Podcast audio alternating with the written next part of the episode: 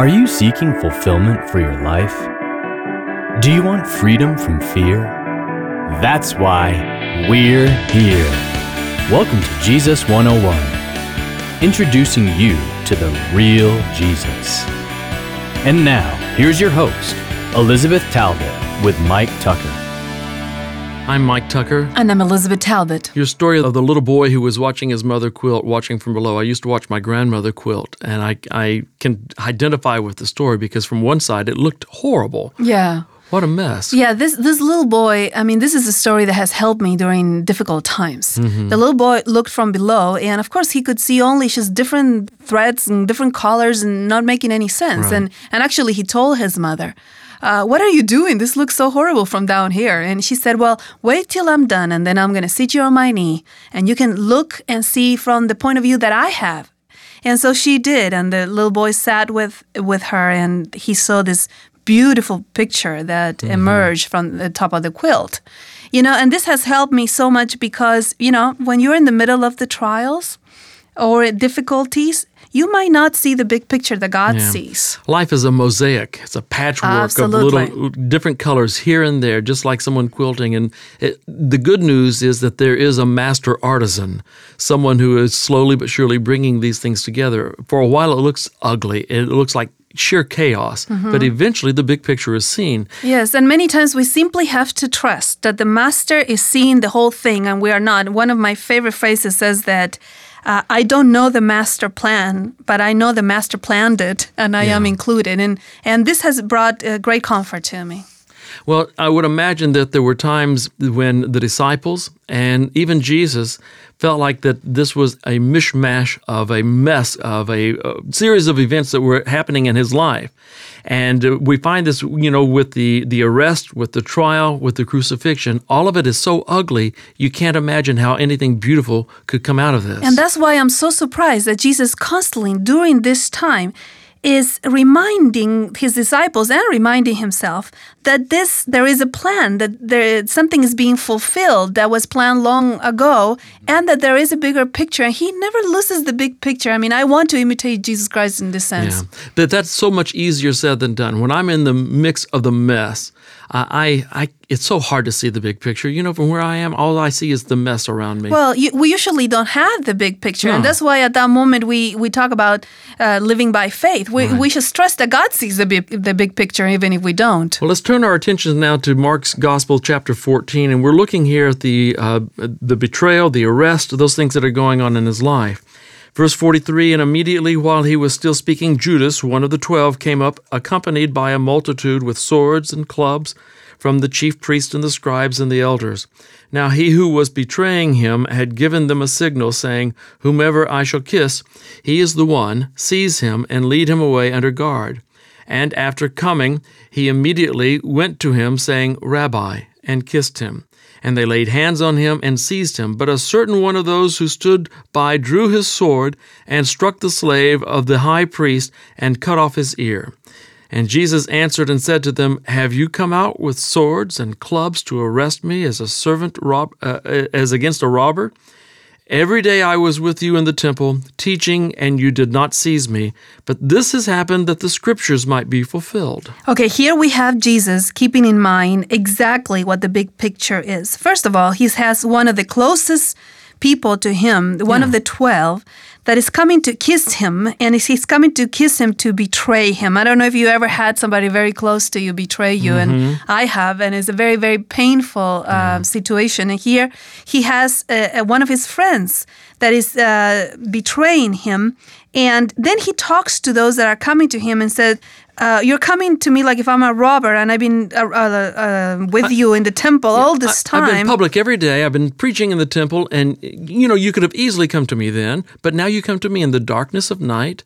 You come to me with these clubs. What have I done to make you think that you need clubs and swords to take me? And then he ends that statement saying, But this has taken place to fulfill the scriptures. One of the beautiful things about the plan of salvation that we're told about from Genesis to Revelation is that the Lamb was slain from the foundation of the world, Mm-hmm. that the plan of sal- salvation is not an accident. And I have heard, unfortunately, in the last few years, many people saying that it was not God's plan that Jesus would die, Mm-hmm. that this happened because the Jews, you know, got on his case, and that it was an accident. No, and, and that again is to deny all the, the things that the Old Testament have spoken of, uh, all the things that Jesus himself spoke of. He pointed to those Old Testament passages and said, This was necessary.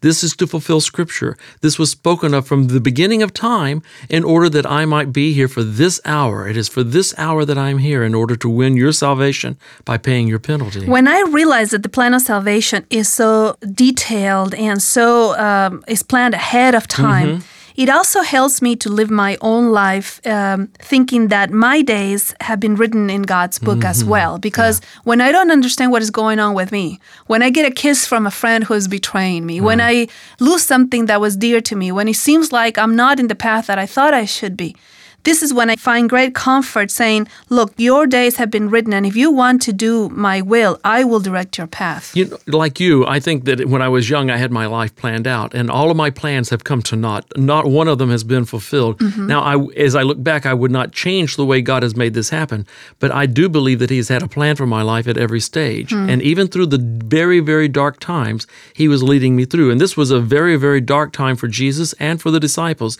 and yet out of this dark time came our salvation. Yes, and if Jesus wouldn't have trusted that this was fulfilling scripture, he would have tried it to work against it. Right. In some of the other gospels, he actually says to Peter, who is the one that cut off the the, the, the ears, as the Gospel of Malchus. John. hmm He says, "Don't you think that I have all these angels that I could call and they could come and you know rescue me?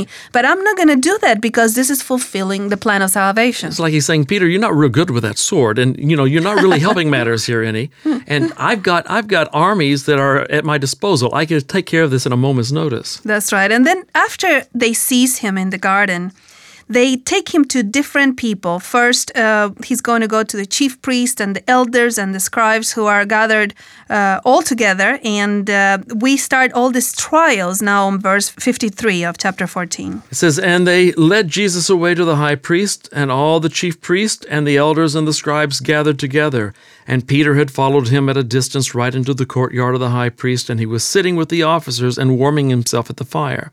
Now the chief priest and the whole council kept trying to obtain testimony against Jesus to put him to death, and they were not finding any. For many were giving false testimony against him, and yet their testimony was not consistent. And some stood up and began to give false testimony against him, saying, We heard him say, I will destroy the temple made with hands, and in three days I will build another made without hands. And not even in this respect was their testimony consistent. And here we have uh, now the high priest starting to question Jesus. And this is one of the places where we want to bring the big picture notion once again. The high priest stood up, says verse 60, and came forward and questioned Jesus, saying, Do you not answer?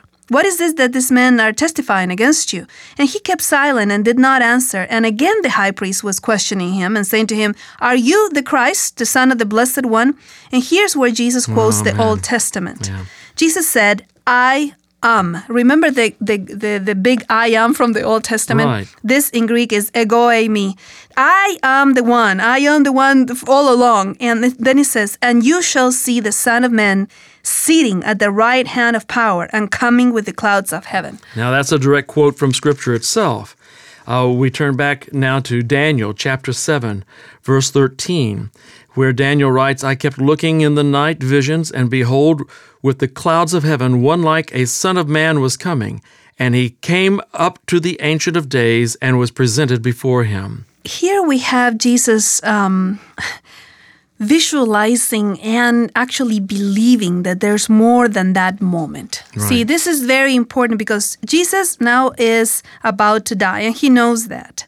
But he tells the high priest, This is not the end. You're going to see me sitting at the right hand of power, and I'm going to come uh, with the clouds of heaven. So this is an actual picture of the second coming. Yeah, he's telling the high priest, you're seeing the quilt from the bottom side. You're not seeing the big picture. You're not seeing the completed work. This is all a part. This is just one little piece of the puzzle. You wait. There's going to be a bigger picture that you'll see, and you'll see that the day when I return, uh, the second coming in the clouds of glory. One of the things that I want to continue learning in my own spiritual life is when I am in situations like this, when I feel cornered from every you know corner, and I'm thinking uh, this looks very messy Yeah, from when below. you're trapped, then you have to go back to this kind of thinking. I'm trapped, there's no way out, and this is a mess. My life is a disaster. You've got to go back to this kind of thinking that God sees a big picture. Yes, and I want to invite our hearers today to do the same thing Jesus did to go with your mind to the second coming every time you find yourself in a dark spot. Every time you say, Well, this disease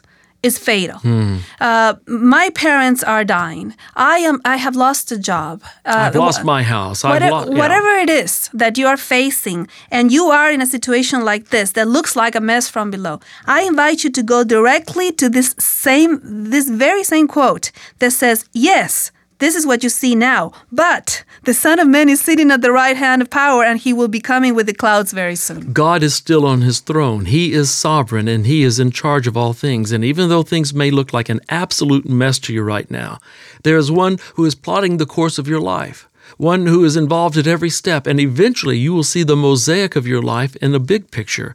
That will be seen when Jesus comes in the clouds of glory. I can't wait for God to sit me on His knee. Oh, yes. and to say, See your life? Remember what it looked like from down there?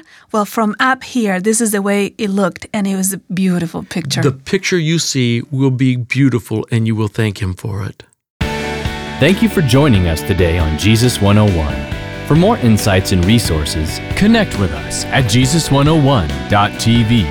That's Jesus101.tv. Like us on Facebook at facebook.com forward slash Jesus101 Institute and follow us on Twitter at Jesus101 Media. Until next time, live free.